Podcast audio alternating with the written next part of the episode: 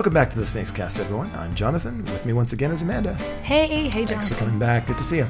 Good to see you too. All right. So, deception colon murder in Hong Kong. It doesn't actually spell out the word colon. It's an actual colon. You know, the two There's a dots. colon. It's, it's fun. Yeah.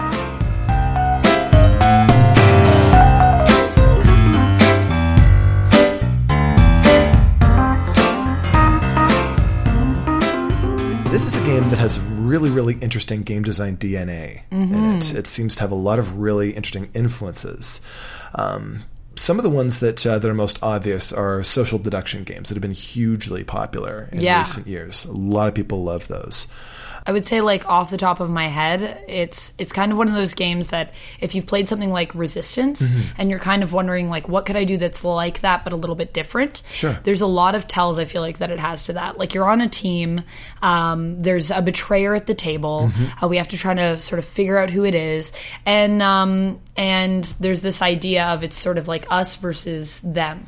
And if you're playing with more people, then the betrayer will also get sort of uh, an assistant, if Mm-hmm. you will, because um, I don't think we talked about this last time, but uh, basically the the killer will also have an accomplice when you play with more people. Right. Um, and the accomplice can basically all they're trying to do is make sure that the killer doesn't sort of get found out Right. and they know who the killer is and the killer knows who their accomplice is and so you're sort of trying to work together and it's the idea of like in werewolf where if you have um, the minions, the right? minions and the minions just make themselves look incriminating and get killed they still win with you because at least you didn't get found out they're just trying to protect you And when there's more players in Deception, it also adds uh, the witness, right? Who's kind of like Yeah. Merlin from the Resistance Avalon. Yeah, yeah, totally. The witness is uh, basically a character where, at the end, let's say, uh, you know, the killer, uh, we f- figured out who they were.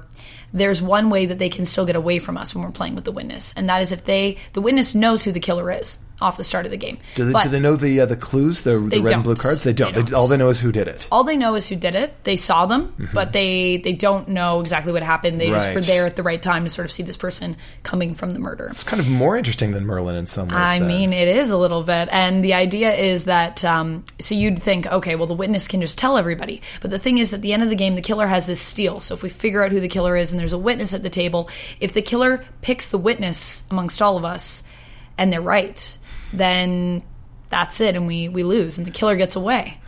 it's really neat because it gives the killer a mystery to solve as well. Yes. they're not the only person at the table who's not trying to figure something out. Yeah, which is another thing too that I like about Avalon as well. I think because it takes sort of uh, something a little bit more basic like resistance and add some more fun elements to it, and that's the thing that I really like about roles and social deduction games. Yeah, something unique about your place in the game. Yeah. and uh, when you add uh, the more, more players and the witness in uh, uh, in Deception, that come that, that gets come out. Yeah. Uh, there's more as well. Obviously, there's we made you know a big joke about Clue. Yeah. Monday, but um, I think I mean it happens pretty frequently in my experience that people at the cafe will say we want a mystery game, Yes, and yeah, what they're really saying is we want Clue yes, because. That's the iconic mystery exactly game. nine times out of ten they've never played any other mystery games they Mm-hmm. just know they like this thing about it and they want more like that and there are so few out there i mean yeah. There's so few solve a mystery games. Yeah. It's bizarre. there's mr jack um, Um, Phantom of the Opera. these are all two player games only Yeah, Um, which is great if someone comes in and wants Clue, but is only a group of two. Sure. But if you're, let's say, you know, you're a group of six, you want to play Clue, but you don't want to play Clue because you've played it a bunch, Exactly. and you want to try something new. It's like, what can we give you? we can give you this We can give you this, um, and and we can lead you towards social deduction as a as a basically as a category because really when you're talking about mysteries you are talking about social deduction. But the problem is with a lot of social deduction games they don't have this same skin as clue. Mm-hmm. they have their own like the only other one i would point people towards is mysterium because mysterium does have that ooh it's a mystery yeah who like, did it? How did they do it? Where did they do it? Exactly. And I think that everyone likes trying to figure out that. And I think it also comes back to then you have a great story. And I think that's also why a lot of people like games like Avalon. Yeah. You've got a story. And this game is great too because when you have the cards and you're, and you're trying to figure it out, it actually sort of makes you tell a story. It's true. You get an emergent narrative that kind of arises from there. Yeah. You know, it's like here, here's a couple of random objects. Here's you know a, a book and a desk.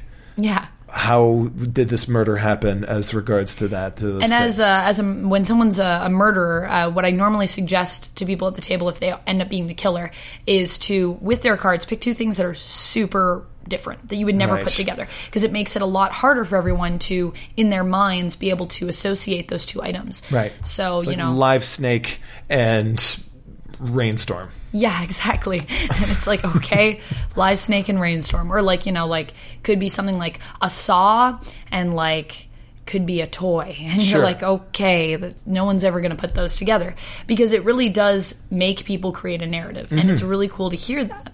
And I think that um, you know, aside from something from from something like maybe snake oil or some of those party games where we're sort of actually getting to interact a little more and paint a picture. Something like i love once upon a time i love story games. Right. for me the story element to this game is, is really really neat And even even the story of figuring out the story yeah is kind of neat because you've got not only have you got this murder that happened, you've got this group of people who are trying to figure it out. Yeah. And that leads to its own narrative. So there's never just the one. There's all these other things that keep arising on the basis of the suspicions people have about different players. It's great for people who love stories. yeah You mentioned uh, snake oil as well.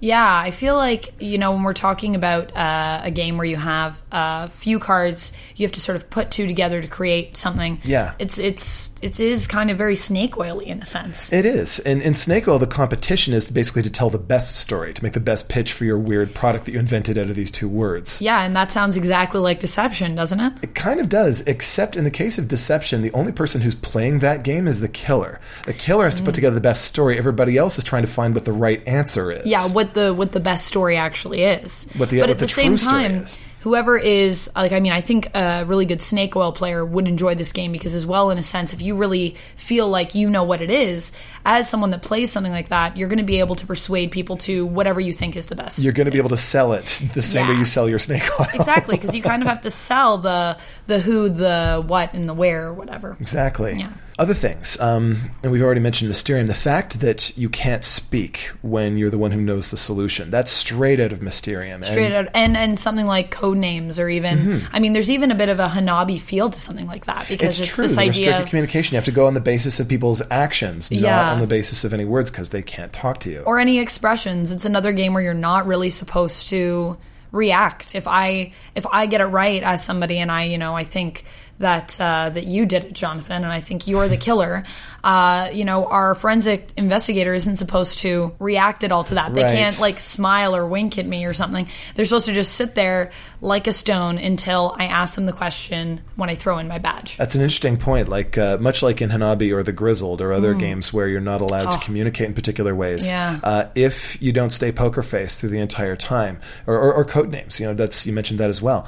Um, the the person who's giving the clues has to be careful to stay st- stone faced the entire time because somebody's about to go to touch the wrong thing. You can't go. "Mm." yeah and i think that that's uh, I, I really like that idea of control in games where you know it just tells us how much socially we give away it's it's really interesting to to delve into but it's um one of those things that if you do do that it, it does ruin the game It does. It does wreck it 'cause it's too easy. Uh, concept as a similar sort of thing going where you're putting totally. there, there's a whole board full of clues and you're putting little tokens on them to indicate what's there.